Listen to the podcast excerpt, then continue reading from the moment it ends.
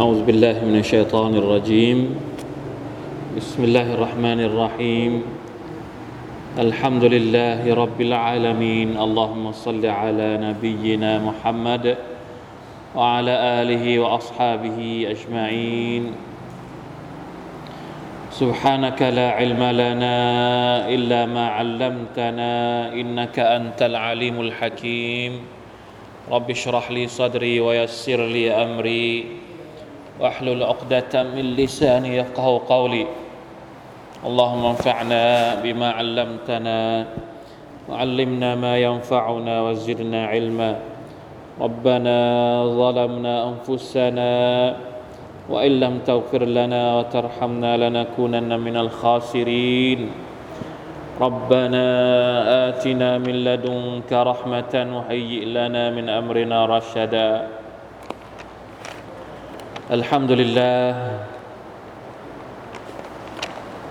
سورة غافر วันนี้นะครับเราจะเริ่มอ่านตั้งแต่อายัดที่ 20 เป็นต้นไปนะครับให้พี่น้องเปิดเลย เราจะเริ่มอ่านเลย 20 21 22 3 อายัดก่อนนะ ถ้าสมมติว่ามีเวลาเราก็เพิ่มเข้าไปอีกได้นะครับ มาดูกันเลย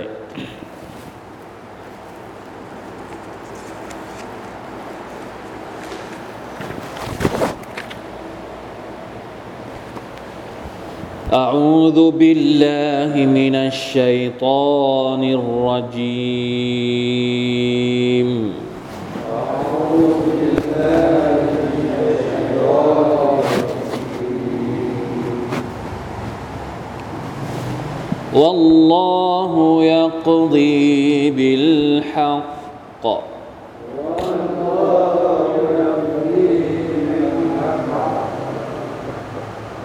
والذين يدعون من دونه لا يقضون بشيء.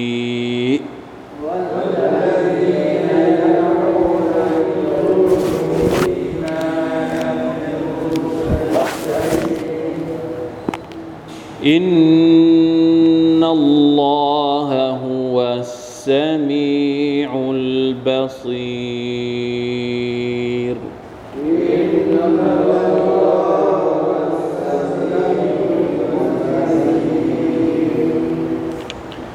أولم يسيروا في الأرض فينظروا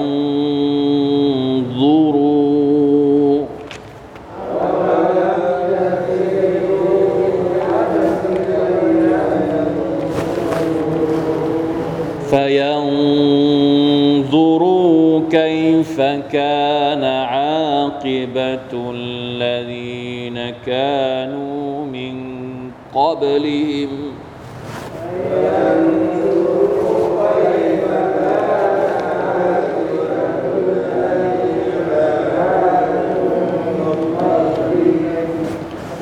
كانوا هم أشد منهم قوة وآثارا.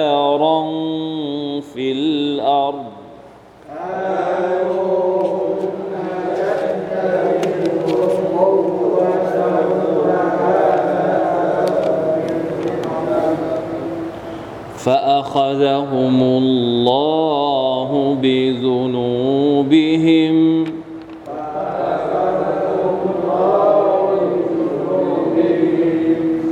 وما كان لهم من الله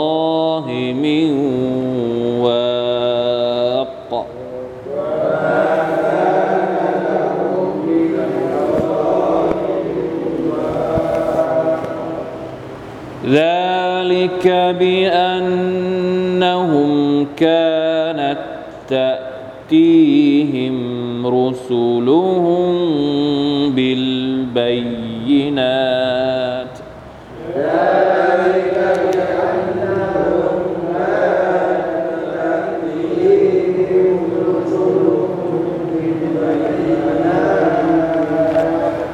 فكفروا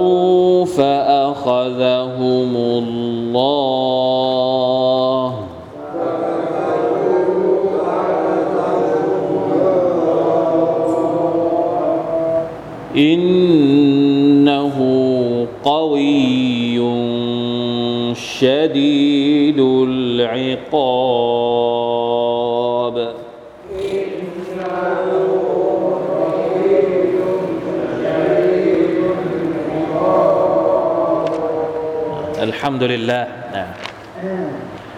อายัดที่ 20 นะครับวัลลอฮุยักดีบิลฮักเป็นเรื่องราวต่อเนื่องนะครับ จริง ๆ แล้วยังไม่จบจากตอนที่แล้ว ตอนที่แล้วที่เราพูดถึงเเป็นกลุ่มอายัดที่กำลังพูดถึงเขาเรียกว่าสภาพของวันเกียรติอย่างที่เราเดี๋ยวทบทวนนิดนึงให้มันเป็นเขาเรียกว่าอะไรนะ ให้มันเป็น ขั้นการนำเสนอของสุรกาเฟรสุรกาเฟรเนี่ยตั้งแต่ต้นมาก็พูดถึงอัลกุรอานุลกิริมที่เป็นทางนำให้กับมนุษยชาติ เพียงแต่ว่า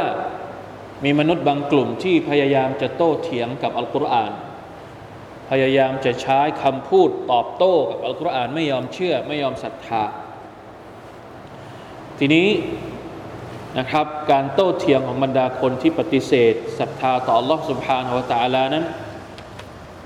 จริงๆแล้วไม่ได้ก่อประโยชน์อะไรเลย เพราะว่าก่อนหน้าพวกมุชริกีนก็มีหลายๆ พวกหลายๆ ประชาชาติที่เคยโต้เถียงกับบรรดารอซูลของพวกเขามาก่อน สุดท้ายก็ต้องจบชีวิตอัลลอฮ์ سبحانه และ تعالى พยายามที่จะ ปลดเรียกว่าปลดปลดข้อข้องใจให้ให้มันหมดไปจาก คือด้วยความเมตตาของ Allah มนุษย์ที่มีความคุณข้องมองใจกับอัลกุรอานเนี่ยมันเหมือนกับว่ามีอะไรสักอย่างหนึ่งที่อุดอุดหัวใจอยู่อะทำให้ไม่เห็นไม่เห็นข้อเท็จจริง ไม่เห็นความจริง เพราะฉะนั้นอัลลอฮฺตะลาพยายามที่จะช่วยให้เขาเนี่ย ได้ปลดไอ้ที่มันอุดอยู่เนี่ยออกไปให้หมดโดยการสาธยายถึงความสามารถของละตาลาในโลกดุนยานี้ อายาตต่างๆ เครื่องหมายสัญญาณต่างๆที่เห็น รวมถึงอายัดอัลกุรอานเองก็เป็นเครื่องหมายเป็นสัญญาณที่จะช่วยปลดไอ้ความความไอ้สิ่งที่มันมาอุดหัวใจของพวกมุชริกีน ของพวกที่ปฏิเสธศรัทธาเนี่ยให้หมดไปอัลลอฮฺตะลาพยายาม ในอัลกุรอานของพระองค์ เพื่อที่จะบอกทีละนิดทีละนิดทีละนิดว่า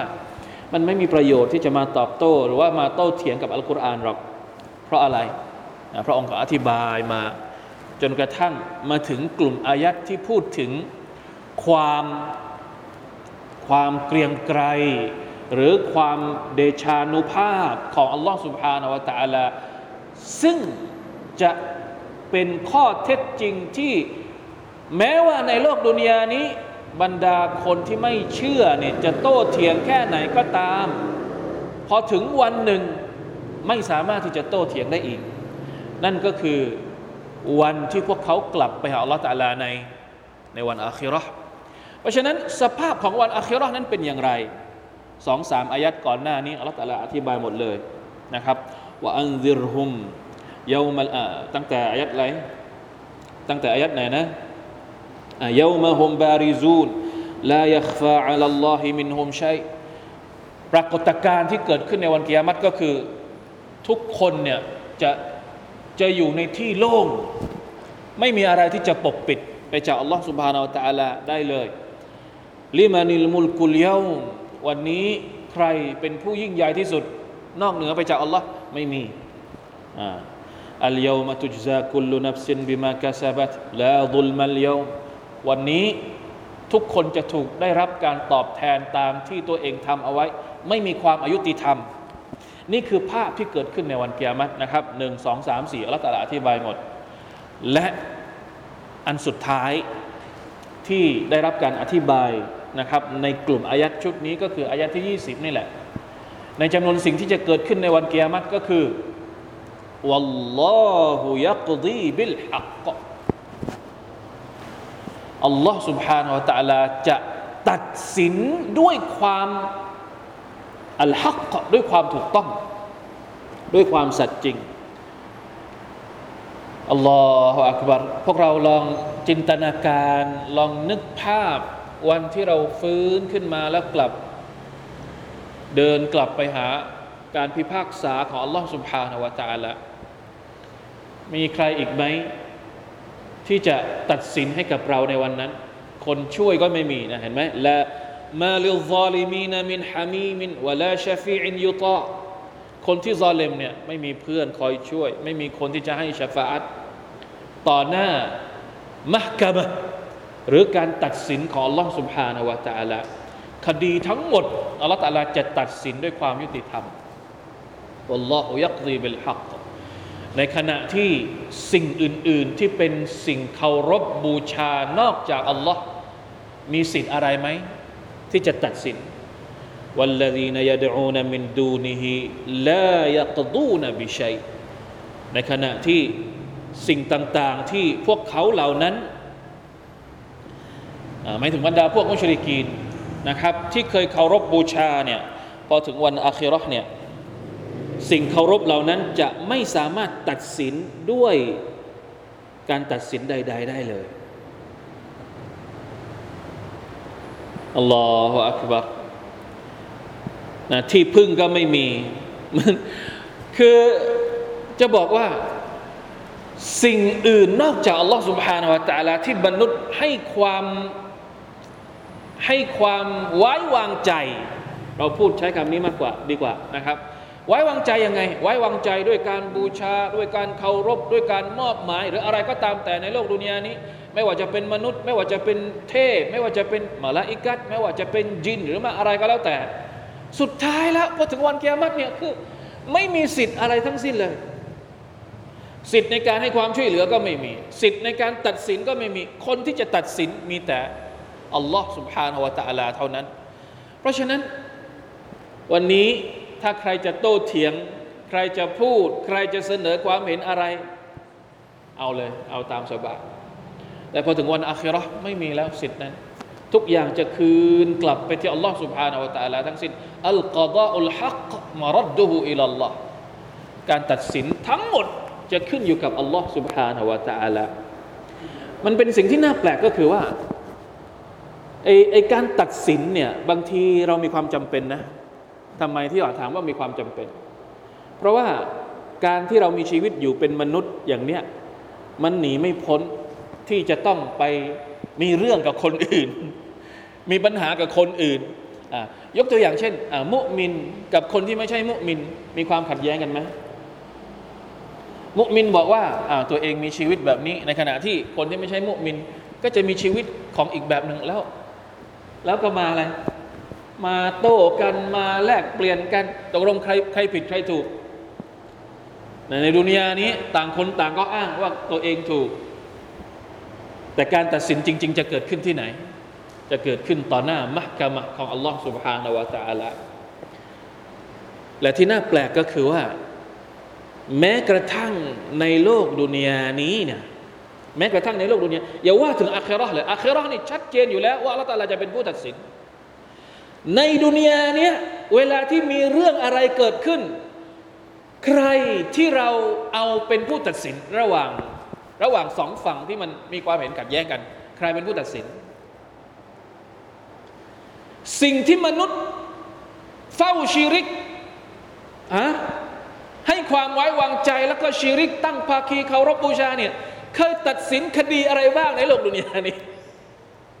มีไหม อันนี้ไม่ใช่เฉพาะในวันอาคิรออย่างเดียวเลยนะอายะที่อัลลอฮฺตาลาบอกว่าวัลลดีนยดูนมินดูนิฮิลายักดูนบิชัยทำไมไม่คิดอะทำไมคนที่ตั้งภาคีกับอัลลอฮฺสุบฮานาอัลตะอาลาด้วยสิ่งต่างๆ ในโลกดุนยานี้เยอะแยะมากมายเนี่ยมีสักครั้งหนึ่งไหมเวลาที่ทะเลาะกันเองแล้วเนี่ยแล้วไอ้สิ่งที่เราเคารพบูชาเนี่ยมาตัดสินคดีให้เรา มีไหม ไม่มีไม่เคยปรากฏ ในสมัยของท่านนาบีสุลต่านละฮ์อัลลอฮฺสัลลัมเอาเวลาเผ่านั้นกับเผ่านี้ ทะเลาะกันทำสงครามระหว่างเผ่ากัน ใครเป็นคนตัดสิน ไปหาไอ้สามร้อยหกสิบตัวที่อยู่รอบกะบะหรือเปล่า มันตัดสินไม่ได้ทำไมตัดสินไม่ได้ ก็ไปบอกอะไรมันก็ไม่ได้ยิน ความจริงเป็นยังไงมันก็มองไม่เห็นแล้วมันจะตัดสินได้ยังไง ในเมื่อมันเป็นสิ่งที่ไม่มีชีวิต แต่เราตั้งขึ้นมาเป็นอุปโลกขึ้นมาเองเพื่อเป็นสิ่งเคารพบูชาของของบรรดาพวกมุชริกีน คือต้องการให้คิดอะอัลลอฮฺอักบัรในดุนยาก็ช่วยอะไรไม่ได้ มีปัญหาก็ตัดสินคดีให้ไม่ได้ สุดท้ายทั้งหมดทุกเรื่องทุกราวเนี่ย กลับไปที่อัลลอฮฺตะอาลาทั้งหมดเลย ดุนยาอัลลอฮฺตะอาลาก็เป็นผู้ตัดสินให้กับเราด้วยชริอัตของพระองค์ และแน่นอนที่สุดในวันอาคิราะห์ทุกความขัดแย้งของมนุษย์ จะได้รับการชี้ขาดจากอัลลอฮฺสุบฮานาอัลตะอาลาเพียงพระองค์เดียวเท่านั้น อันนี้ให้จำเอาไว้ โอเค ดุนยานี่คุณจะคิดยังไงก็แล้วแต่คุณแต่สุดท้ายวันอาคิราะห์ไม่มีใครที่สามารถจะหนีพ้นไปจากเวทีพิพากษา ของพระองค์อัลลอฮ์ سبحانه และ تعالى ไปได้เด็ดขาดเข้าใจไหมครับ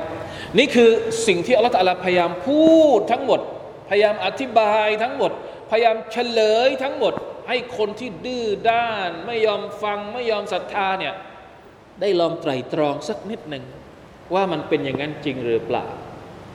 ไอสิ่งที่เราให้ความสำคัญทั้งหมดในโลกดุนยานี้ จริง ๆ แล้วมันให้อะไรกับเราบ้างอ่า มันให้ประโยชน์อะไรกับเราบ้าง และเวลาที่เรามีปัญหาจริง ๆ มันช่วยไขปัญหาอะไร ให้เรากี่เรื่องสุบฮานัลลอฮ์ไม่สามารถที่จะช่วยอะไรให้เราได้เลย แล้วยังจะไปให้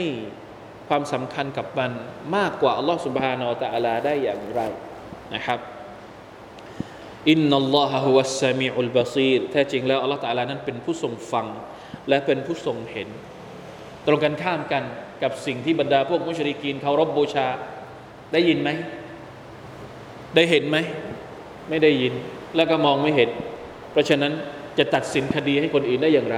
ในขณะที่ตัวเองนั้นมองไม่เห็น แล้วก็ไม่ได้ยินนะครับอะนี่เป็นสรุปคร่าวๆนะครับ จากกลุ่มอายัดที่พูดถึงอะฮวาลิลกิยามะเราเรียกว่ามาซาฮิรกุดรติลลาห์วะอะฮวาลิลกิยามะ เป็นภาพที่แสดงให้เห็นถึงความสามารถของ Allah سبحانه และ تعالى หนึ่งสองสามสี่สาธยายไป แล้วก็ความน่าสะพรึงกลัวที่จะเกิดขึ้น ความตื่นตระหนกที่จะเกิดขึ้นในวันเกียรตินั่นเอง ไม่ว่ามนุษย์จะเชื่อหรือไม่เชื่อ แต่สุดท้ายพวกเขาก็จะต้องเจอกับเหตุการณ์เหล่านี้ต่อหน้าอัลลอฮ์ سبحانه และ تعالى والعياذ بالله من ذلك اللهم نجنا من عذابك يوم تبعث عبادك ทีนี้ย้ายไปที่อายัดต่อไปละอันนี้เป็นเรื่องราวต่อไปละหลังจากที่พูดถึงความยิ่งใหญ่ของอัลลอฮฺสุบฮานาอัตะลาจบ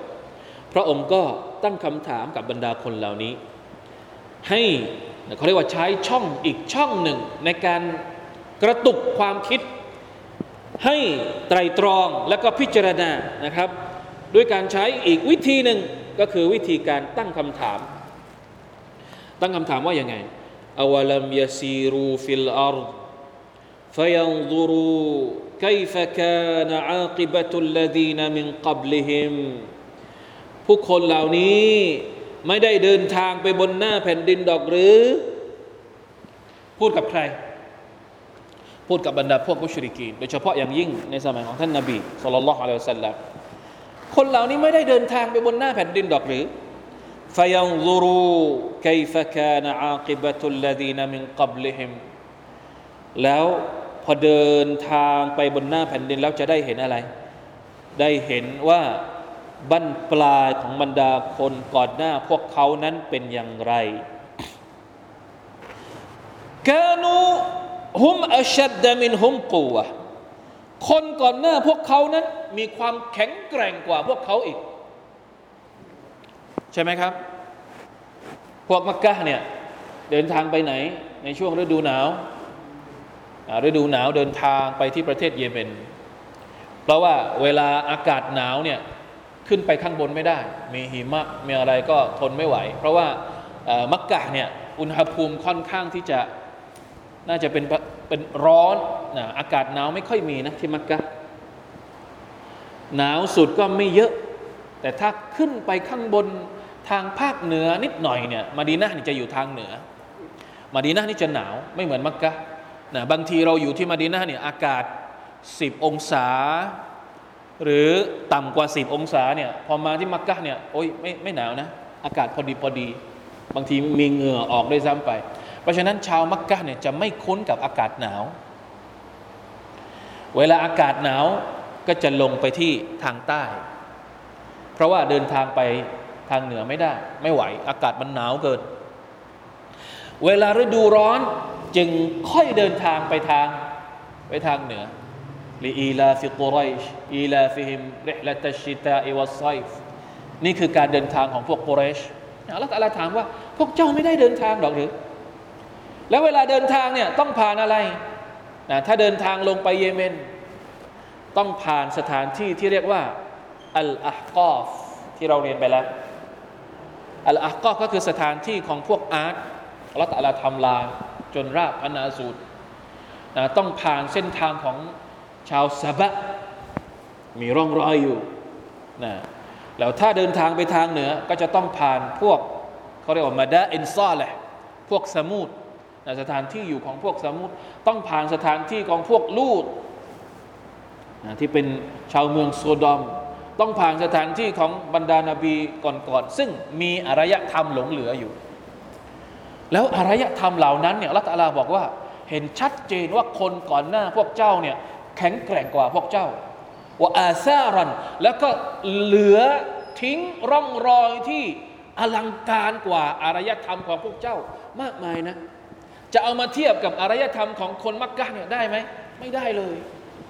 อารยธรรมของพวกมุชริกีนมักกะเนี่ยมีเหลืออะไรไว้บ้าง ไม่มีอะไรเลย จนกระทั่งทุกวันนี้ก็มีไม่ไม่ไม่ค่อยเยอะ แต่ลองไปดูของพวกมาดาเอนซอลแล้วทุกวันนี้ก็ยังมีอยู่ เห็นชัดๆจะจะต่อหน้าสายตาของตัวเองแล้วว่า คนก่อนหน้าพวกเขาเนี่ยแข็งแกร่งกว่า แต่สุดท้ายเป็นยังไง อยู่จนถึงปัจจุบันไหมสุดท้ายคนพวกนี้ก็ถูกทำลายไปจนหมดสิ้น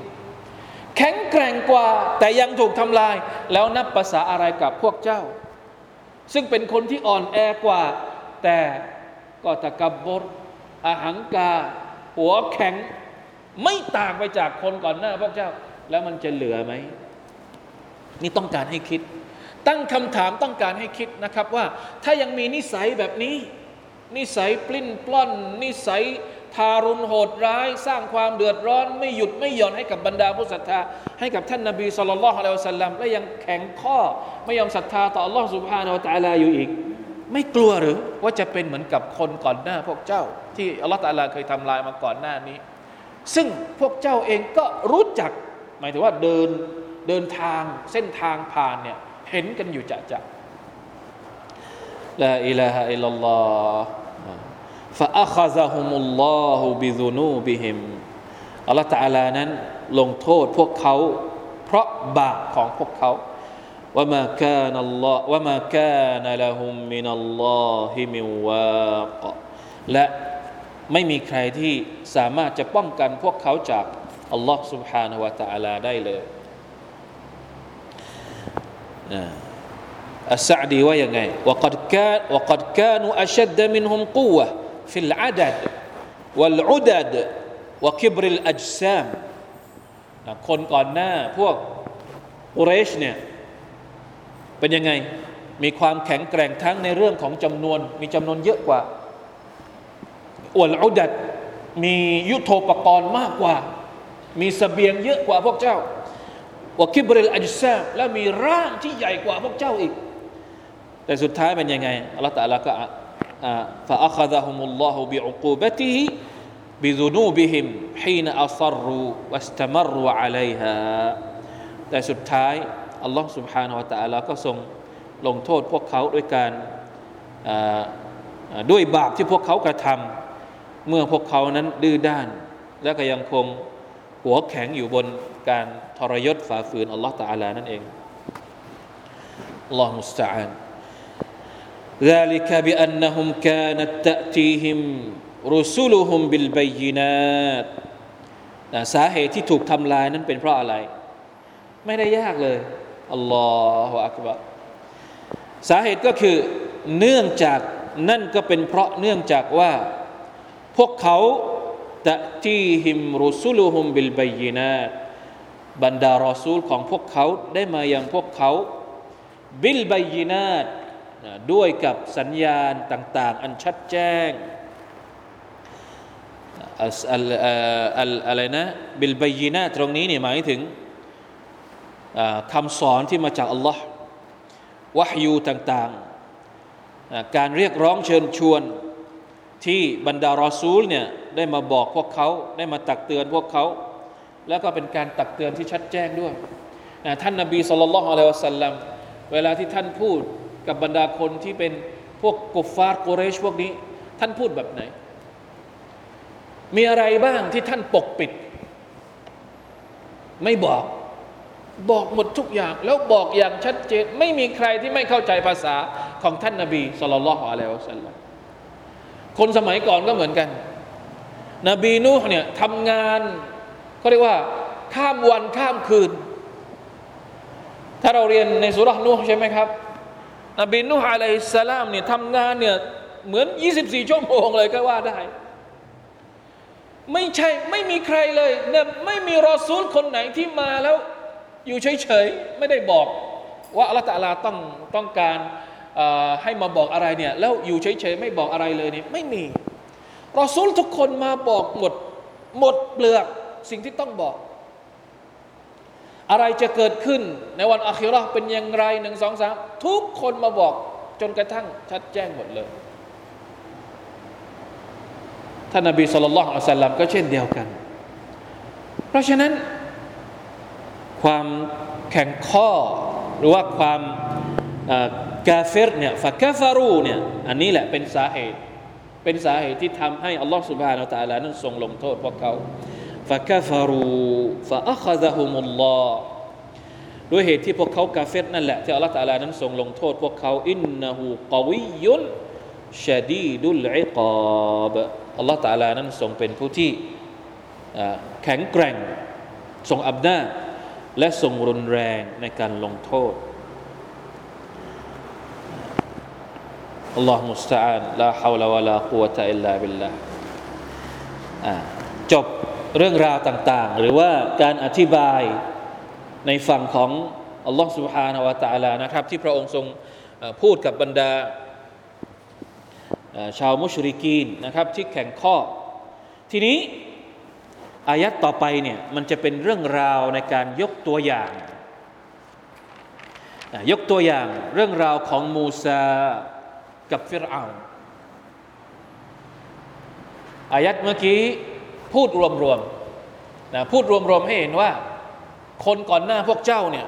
มีความแข็งแกร่งกว่า แต่สุดท้ายละตัลลาก็ทำลาย พอมาอายัดที่ 23เนี่ยเริ่มที่จะอธิบายเรื่องราวให้ละเอียดโดยยกตัวอย่างมาตัวอย่างหนึ่ง นั่นก็คือตัวอย่างของนบีมูซาอะลัยฮิสสลามกับพวกของท่าน หรือกับกลุ่มชนของท่านนั่นก็คือฟิรเอา จริง ๆ แล้วฟิรเอานี่ไม่ใช่พวกของมูซานะไม่ใช่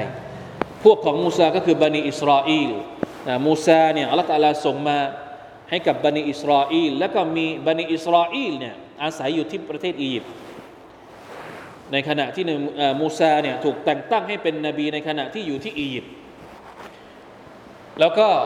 ในอียิปต์เนี่ยพวกอิสราเอลเนี่ยจะอยู่เป็นชนชั้นชนชั้นล่าง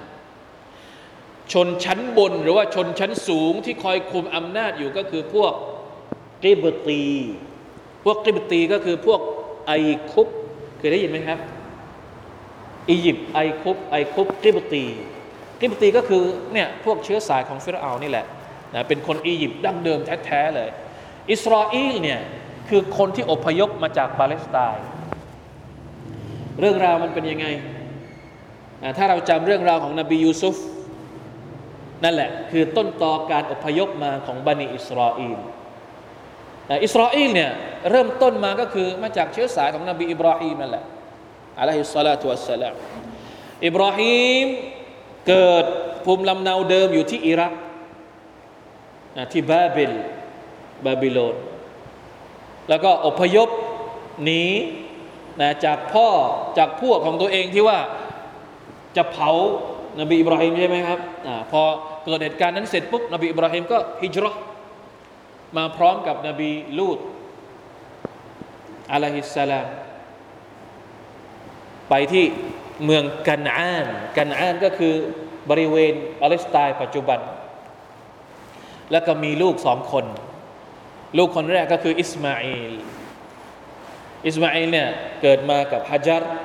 ก็เกิดปัญหาระหว่างฮัจัรกับ ภรรยาอีกคนหนึ่งของอิบราฮิมชื่ออะไรนะ อะไรนะซาระภรรยาสองคน ซาระกับฮัจัรฮัจัรเนี่ยเป็นแม่ของอิสมาอิลซาระนี่เป็นแม่ของอิสฮากอิสมาอิลเกิดมาอ้าวเกิดปัญหาระหว่างฮัจัรนบีอิบราฮิมก็เลยรับคำสั่งจากอัลลอฮฺตะลาให้เอาฮัจัรกับอิสมาอิลไปไหน ไปมักกะก็เป็นลูกหลาน ชาวกุไรชไปตรงนั้น ในขณะที่อิสฮากให้กำเนิดบุตรชื่อยากูบอะลัยฮิสสลามยากูบนี่เป็นหลานของอิบราฮิมจากอิสฮากและยากูบนี่แหละเป็นพ่อของใครครับ เป็นพ่อของยูซุฟอะลัยฮิสสลามที่มีพี่น้องอิจฉายูซุฟแล้วก็วางแผนว่าจะทำร้ายยูซุฟจะฆ่ายูซุฟแต่สุดท้ายก็เอายูซุฟไปทิ้ง ในบ่อน้ำแล้วคนที่เดินทางมาจากอียิปต์เนี่ยมาเจอก็เอายูซุฟไปที่อียิปต์แล้วไปขายยูซุฟให้เป็นทาสและไปอยู่ที่อียิปต์หลายปี จนเกิดเหตุการณ์ที่ว่าเกิดความแห้งแล้งที่เมืองปาเลสไตน์ลูกหลานของยากูบเนี่ยลูกของยากูบที่เหลือพี่น้องของยูซุฟเนี่ยก็เลยเดินทางไปที่อียิปต์และไปขอความช่วยเหลือจากยูซุฟใช่ไหมครับนี่พอจะพอพอจะไล่เรียงเรื่องราวได้ไหม เนี่ยเราต้องรู้ด้วยนะ เพราะว่านาบีทั้งหมดนี่มันมันมีความเกี่ยวข้องกัน พอไปขอความช่วยเหลือจากยูซุฟที่อียิปต์ยูซุฟก็บอกว่า ถ้าจะเอาอีกต้องพาที่เหลือเนี่ยมาอยู่กับฉันยูซุฟไปอยู่ที่อียิปต์เนี่ยไปเป็นใหญ่เป็นโตไปควบคุมพลังต่าง ๆ ของเมืองอียิปต์ในสมัยนั้น สุดท้ายท้ายที่สุดยากูบเองก็อพยพไป อียิปต์เหมือนกัน พี่น้องทั้งหมดของยูซุฟก็อพยพไปอียิปต์แล้วไปตั้งรกรากอยู่ที่อียิปต์จนกระทั่งขยายใหญ่โต ไล่เรื่อยมาเรื่อยมาจนกระทั่งถึงยุคสมัยของ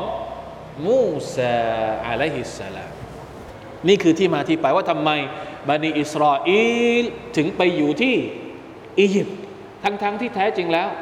มาจากกันอานนะครับนะมูซาเนี่ยเติบโตมาในครอบครัวของบันิอิสราเอล ในขณะที่ฟิรเอาเนี่ยเป็นคนละเผ่ากัน ฟิรเอาเนี่ยจริง ๆ แล้วไม่ได้ชื่อฟิรเอาฟิรเอาเนี่ยเป็นเขาเรียกว่าตำแหน่งของกษัตริย์อียิปต์กษัตริย์อียิปต์ทุกคนเขาจะเรียกว่าฟิรเอาหรือภาษาไทยที่เราเรียกกันก็คือฟาโรห์นะกษัตริย์ฟาโรห์ไม่ได้มีคนเดียวนะมีหลายคน มีหลายคนแต่ยุคสมัยของของมูซาเนี่ยฟาโรห รือว่าฟิรเอาในยุคสมัยของมูซานี่ชื่ออะไร รู้สึกว่าในหนังสือนี่จะบอกด้วยอ่านี่ไงว่าฟิรเอาลักบุนลิคุลมลิกินมินมุลูกิมิสร في تلك العهود السابقة والمراد به هنا ذلك الملك الجبار الظالم الذي أرسل في عهده موسى عليه السلام วยุกาลุอินนะฮูอ่านว่ายังไงเนี่ยมินฟาตะหรือผมอ่านไม่ถูกอ่านประมาณนี้แหละ มินฟาตะในภาษาไทยมีบอกไหมในตับเซียนภาษาไทยมีบอกไหม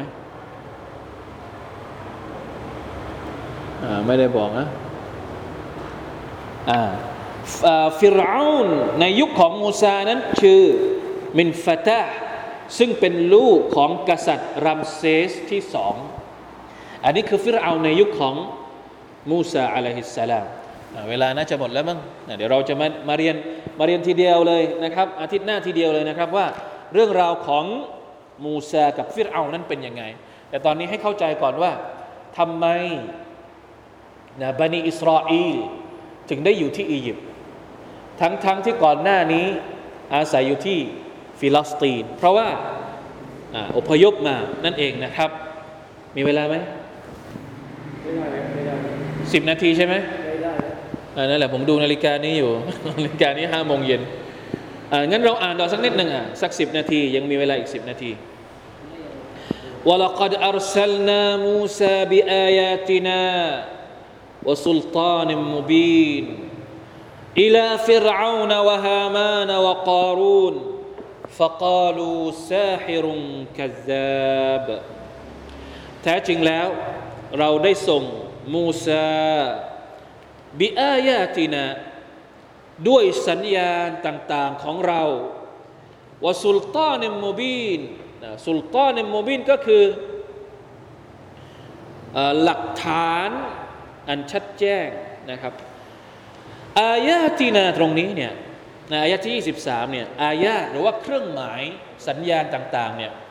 ตัฟซีรบางตัฟซีรอธิบายว่า หมายถึงความมหัศจรรย์ทั้ง 9 ประการที่ท่านนาบีมูซารับจากอัลลอฮ์สุบฮานาอัลตะลามีอะไรบ้าง ความความมหัศจรรย์มุจิซาของท่านนาบีมูซามีอะไรบ้างครับติสอาอายาตินอัลกุรอานบอกว่ามีทั้งหมด 9 อย่างหนึ่ง ไม้เท้าอ่าไม้เท้าที่กลายเป็นงู อันนี้ตั้งแต่เด็กๆนะ เราเคยได้ยินนะสองอะไรอีก มือ มือที่อัลลอฮฺสั่งให้ใส่เข้าไปในเสื้อ แล้วก็พอเอาออกมาก็กลายเป็นสีขาวสว่างอันที่สามอัสซานูนก็คือปีแห่งความแห้งแล้ง ที่อัลลอฮฺส่งมาที่เมืองอียิปต์อันที่สี่อะไรนะ ทะเลทิพแยกทะเลแยกออกมา อันที่ห้าอัตตูฟานก็คือน้ำท่วม อันที่หกอัลจาราดตักกะแตนอัลลอฮฺส่งพายุตักกะแตนมา กินหมดเลย แล้วก็อัลกุมมัลอัลกุมมัลก็คือเหาเหาฝูงเหาสุบฮานัลลอฮ์ลาอิลาฮะอิลลัลลอฮ์ อัลดฟาดะอัลดฟาดะก็คือกบเปิดหม้อก็เจอกบ อยู่ในนั้นก็เจอกบ แล้วก็อัดดัมแล้วก็เลือดสุบฮานัลลอฮ์ฟิรเอาเนี่ยพวกของฟิรเอาเนี่ยอัลลอฮฺตาลาส่งเยอะมาก แต่จะบอกว่าด้วยความแข็งข้อของฟิรเอาเนี่ยขนาดส่งส่งมาถึงขนาดเก้าอย่างเนี่ยนะยังยังไม่ยอมรับอะ่ะและสุดท้ายก็ตายใน ตายในทะเลแดง ตายในทะเลแดงนี่คืออายะนะที่อัลลอฮฺตาลาหมายถึงในอายัดนี้วะลักัดอัลสลนามูซาบิอายะตินะก็คือเครื่องหมายที่เป็นมุจิซัตของท่านนบีมูซาทั้งทั้งเก้าอย่างวะสุลตานิมูบีดหมายถึงฮุจจตุนกวียะฮุจจ์ก็คือการเวลาที่เราโต้วาทีเข้าใจไหม ลองนึกภาพเวลาที่เราโต้วาทีเราจะเอาอะไรไปงัดข้อกับคนอื่นเอาเรียกว่าฮุจจ์ใช้เขาเรียกว่าอะไรเขาเรียกว่าอะไร ใช้หลักฐานใช้อะไร ใช้เขาเรียกว่าอะไรใช้ในฝั่งของเราอะใช้ข้อมูลอะซึ่งนบีมูซาเนี่ยไม่ได้มีแค่ความมหัศจรรย์ที่มันเป็นทั้งเก้าอย่างนี้อย่างเดียวนะ แม้กระทั่งการพูดหรือว่าการตอบโต้กับฟิรเอาเนี่ยฟิรเอาแพ้นะ คือแพ้ทั้งสองด้านอะแพ้ทั้งในแง่ของความเป็นมอจิซัตเพราะว่าตอนที่ประลองอะเขาเรียกว่าประลองใช่ไหมตอนที่ประลองเนี่ยมูซาฟิรเอาเนี่ยเรียกใครมาประลอง เรียกนักศิลศาสตร์ที่เก่งๆในเมืองอียิปต์ในสมัยนั้นเนี่ยเรียกมาหมดเลย แล้วประลองต่อหน้ามูซาเนี่ยมูซาก็แค่ทิ้ง ไม้เท้าของตัวเองแล้วกลายเป็นงูใหญ่ แล้วไปกินงูเล็ก ๆ ทั้งหมดของบรรดานักวิทยาศาสตร์ ประลองพวกของฟิรเอาก็แพ้ พูดพูดตอบโต้กันอย่างเงี้ยตอบโต้กับฟิรเอาเนี่ยฟิรเอาบอกว่าตัวเองนี่เป็นพระเจ้าอ่ามูซาก็ตอบไปว่าเอาแล้วพระเจ้า แล้วพระเจ้าพระเจ้าเนี่ยเอาท้องฟ้าทำสร้างท้องฟ้าได้ สร้างแผ่นดินได้ แล้วเจ้าสร้างอะไรบ้าง พระเจ้าเนี่ยทำให้คนตายได้แล้วเจ้าทำอะไรได้บ้างอะตอบโต้กับฟิรเอาฟิรเอาก็แพ้ คือแพ้ทั้งด้วยคำพูด และแพ้ทั้งด้วย การประลองนะประลองวิชาก็แพ้เหมือนกันอัลลอฮฺตะลาให้ทั้งหมดเลยกับมูซาสุบฮานัลลอฮ์ในขณะที่ใครที่อยากจะรู้เรื่องราวของมูซาแบบละเอียดเนี่ยให้กลับไปดูในสุรทูลอารอฟแล้วก็ในสุรทุชอารา อันนี้จะมีเรื่องราวที่อัลลอฮฺตะลาพูดถึงนบีมูซาعليه السلامกับการประลองนะครับกับฟิรเอาแล้วก็พวกนักไสยศาสตร์ต่าง ๆ เหล่านั้น ตัวละครหลัก ๆ ที่อยู่ในสมัยของนบีมูซาที่เป็นหัวโจกเนี่ยมีสามคน นั่นก็คือإلى فرعون หนึ่งคือฟิรเอาเราบอกแล้วว่าฟิรเอาเป็นใครوهامان ฮามานเนี่ย เป็นหนึ่งในจำนวนรัฐมนตรีของฟิรเอานะเป็นผู้ช่วยวกอรูนอันนี้เป็นตัวละครที่สามกอรูนเนี่ยจริง ๆ แล้วเป็นพวกของมูซาไม่ได้เป็นพวกของฟิรเอานะกอรูนเนี่ยแต่แรกไม่ได้อยู่ในฝั่งของฟิรเอาอยู่ในฝั่งของมูซาเป็นพวกของมูซานี่แหละ แต่สุดท้ายอัลลอฮฺตาลาทดสอบเขาด้วยการให้ทรัพย์สินเยอะแยะมากมายจนกระทั่ง ทรัพย์สินเยอะขนาดไหน เยอะขนาดที่ว่า กุญแจที่จะใช้ในการไปไขคลังสมบัติเนี่ยต้องให้คนแบก ไม่พอถือไปอย่างนี้ไม่ไหว นี่แค่กุญแจนะ ไม่ได้บอกว่าทองคำไม่ได้บอกว่าทรัพย์สมบัตินะที่คนคนนะ ที่คนต้องแบกนี่ไม่ใช่ทรัพย์สมบัตินะ แค่กุญแจ กุญแจเนี่ยต้องให้คนขนมา แล้วนับภาษาอะไรกับสมบัติที่เก็บเอาไว้ในในคลังของกอรูน นี่คือตัวละครหลักสามสามคน ในยุคของท่านนาบีมูซาอะลัยสลามเดี๋ยวรายละเอียดจะเป็นยังไงอัลลอฮฺจะยกมาแต่ละคนแต่ละคนหรือเปล่า เราจะได้รู้นะครับ แต่ว่าข้อสังเกตสำคัญก็คือว่า ตอนที่นบีมูซาอะลัยฮิสลามไปด่าวะฟิรเอาเนี่ยสิ่งแรกที่ได้รับกลับมาก็คือ การกล่าวหาว่าท่านนั้นเป็น ซาฮิรุงกัซาบฟิรเอาเนี่ยทันทีเลย พอมูซาไปแสดงมอจิซัตของตัวเองต่อหน้าฟิรเอาเนี่ยฟิรเอาว่ายังไง เจ้าเป็นซาเฮรที่โกหกซาเฮรก็คือไสยศาสตร์ นักมายากลทำไมฟิรเอาจึงกล่าวหาว่ามูซาเป็นนักไสยศาสตร์เป็นนักมายากล เพราะว่าในสมัยของฟิรเอาเนี่ยไม่มีใครอีกแล้ว ที่จะเก่งไปกว่านักไสยศาสตร์ เพราะฉะนั้นเวลาที่มูซาแสดงออกมาเนี่ยฟิรเอาก็เลยโจมตีกล่าวหาว่า มูซานี่แหละเป็นนักไสยศาสตร์ ตัวฉกาจนะครับ ไม่ใช่รอซูลแต่อย่างใด อันนี้คือข้อกล่าวหาที่บรรดาพวกที่อยู่ตรงกันข้ามกับมูซาอะลัยฮิสสลามได้กล่าวหาท่านนาบีมูซาแน่นอนว่าคำกล่าวหานี้ ท่านนาบีมุฮัมมัดสลลัลลอฮุซัลลัมเอง ก็หนีไม่พ้นเช่นเดียวกันนะครับ อินชาอัลลอฮ์เดี๋ยวเราจะมาดูกันว่า เรื่องราวที่เกิดขึ้นระหว่างมูซากับฟิรเอานั้น